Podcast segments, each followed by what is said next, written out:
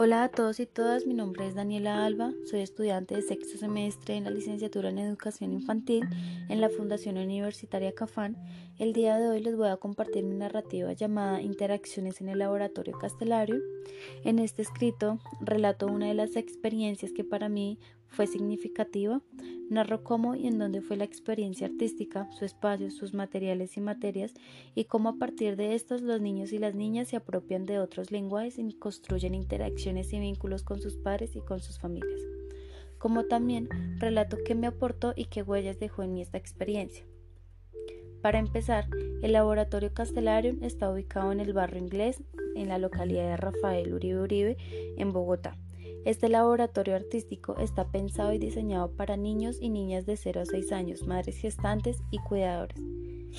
Los invita a vivir los lenguajes del arte por medio de experiencias artísticas, dándole lugar a la creación, exploración, imaginación y permitiendo que los niños y las niñas exploren sonidos, colores, texturas y a la vez invita a las familias a fortalecer vínculos afectivos.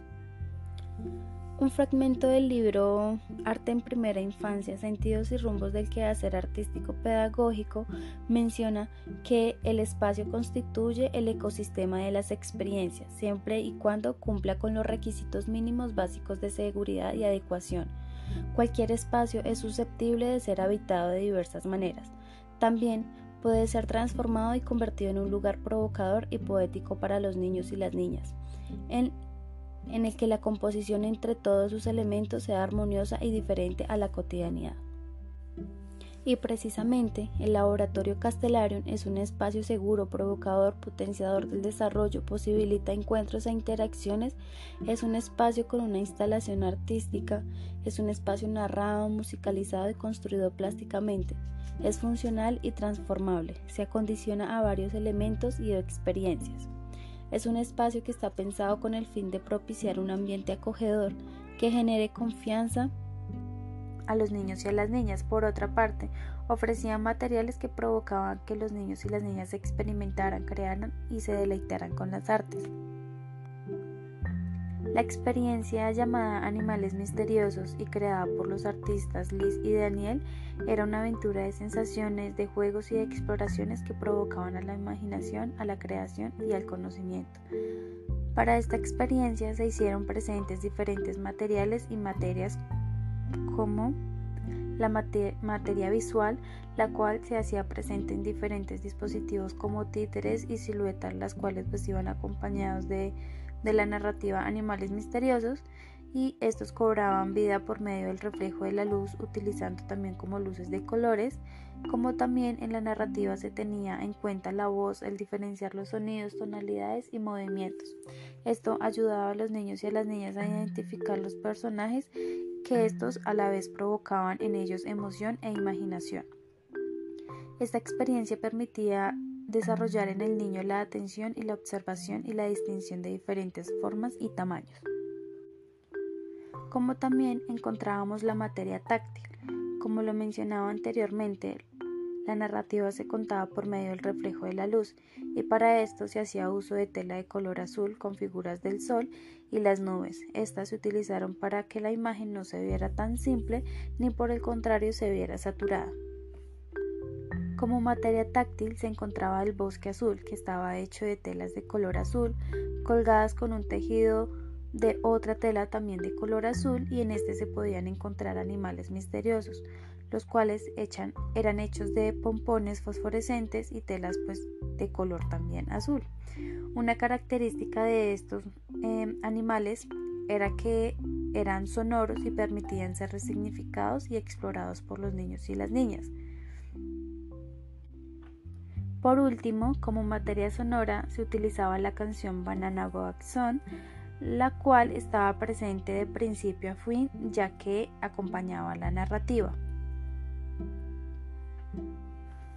Un fragmento del libro Tejedores de Vida, Arte en Primera Infancia menciona que la experiencia artística abre al cuerpo la posibilidad de desplegar e integrar múltiples formas de explorar el mundo, de sentirlo, de crearlo y de formar parte de él. La experiencia Animales Misteriosos permitía a los niños y a las niñas tener otro tipo de interacciones con sus padres, con sus padres, con sus maestras y con el espacio. También permitía que desde la narración de la historia pues ellos se fueran apropiando de esta y participaran activamente. Eh, los niños y las niñas ponían nombres a los animales, caminaban y corrían por todo el espacio. Em, otros no, pero lo hacían, em, exploraban a su manera. Em, y pues este bosque azul eh, creaba en los niños y las niñas todo un asombro en las que los invitaba a interactuar entre ellos y a resignificar los objetos y el ambiente. Este momento permitió la exploración y múltiples posibilidades de juegos individuales y colectivos.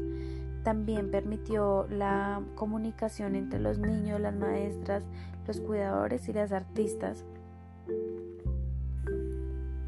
Se vieron niños y niñas con diferentes posiciones corporales en donde eh, sus cuerpos estaban en un constante movimiento, con una relación constante con el espacio, con las maestras, con las artistas es decir, em, que los cuerpos eh, estaban dispuestos a la relación con los otros, siendo esta pues una experiencia sensible en, en la cual los niños y las niñas gozaron y disfrutaron.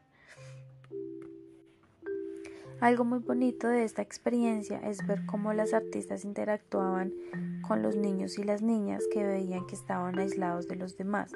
Los invitaban a explorar el espacio y esto lo hacían desde sus personajes, lo que hacía que llegaran a ellos desde una forma divertida y desde los, desde los lenguajes del niño y la niña.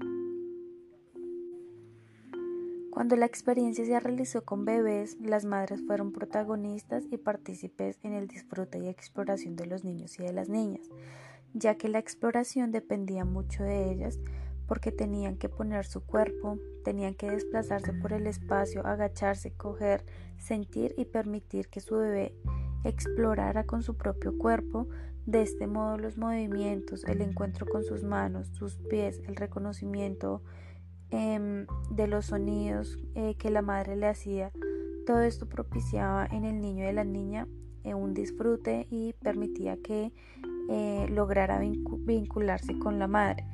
Y esto pues generaba toda una vinculación afectiva importante para ellos. Otro fragmento del libro Arte en Primera Infancia, Sentidos y Rumbos del Quehacer Artístico Pedagógico menciona que el afecto hace referencia a dar lugar para percibir el propio sentir y el de los demás, propendiendo por el cuidado y la calidez en las relaciones.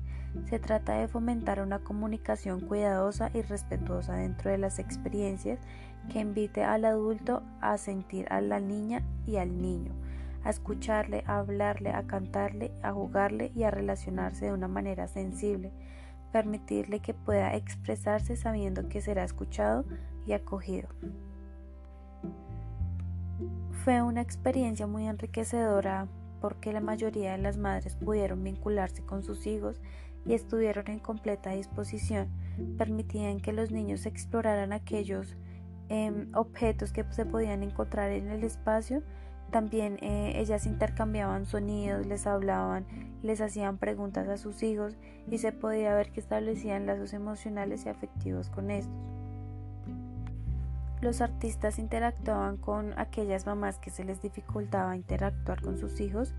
Aquellos empezaron con los bebés son un, un juego gestual y poco a poco empezaban a involucrar a la madre en este juego.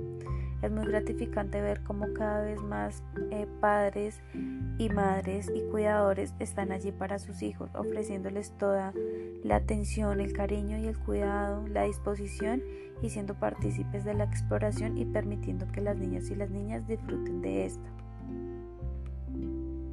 Ya para finalizar experiencia, se dio un momento de reflexión en donde fue muy enriquecedor escuchar a las madres reconocer la importancia de estos espacios y su impacto en las relaciones entre madre e hijo, reconociendo que por eh, la cotidianidad y por las ocupaciones diarias dejan de lado estos momentos y estas vinculaciones que son tan importantes para los dos. Y ya para finalizar este relato, esta experiencia me aportó Em, una comprensión más clara sobre lo que es un ambiente eh, y llegar a la conclusión de que los ambientes hacen referencia a la organización del espacio, a la disposición y a la distribución de los recursos didácticos y el mobiliario al manejo del tiempo y a las diversas interacciones que se dan entre las personas que habitan este espacio.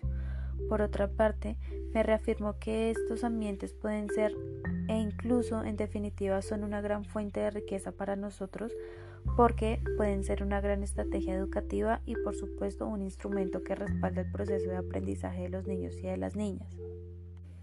Como también esta experiencia dejó huellas en mí porque me volvió una persona más sensible, me hizo reconocer la función que tienen las artes en los procesos de desarrollo de los niños y de las niñas. Me hizo ver que por medio del arte se activan diversos lenguajes que promueven y activan la sensibilidad de ellos y ellas. Y de cierta forma eh, les facilita la libre expresión para relacionarse con el mundo, explorar su entorno y construir pensamiento. Me llevó a comprender que las artes hacen parte natural de la vida de los niños y de las niñas y puede ser parte eh, indiscutiblemente de todas las personas sin importar edad, porque el arte nos invita a imaginar, a crear y a, nuevas formas de comunicar y también de expresar. Y de este modo así finaliza mi, mi relato y espero que les haya gustado mucho. Hasta pronto.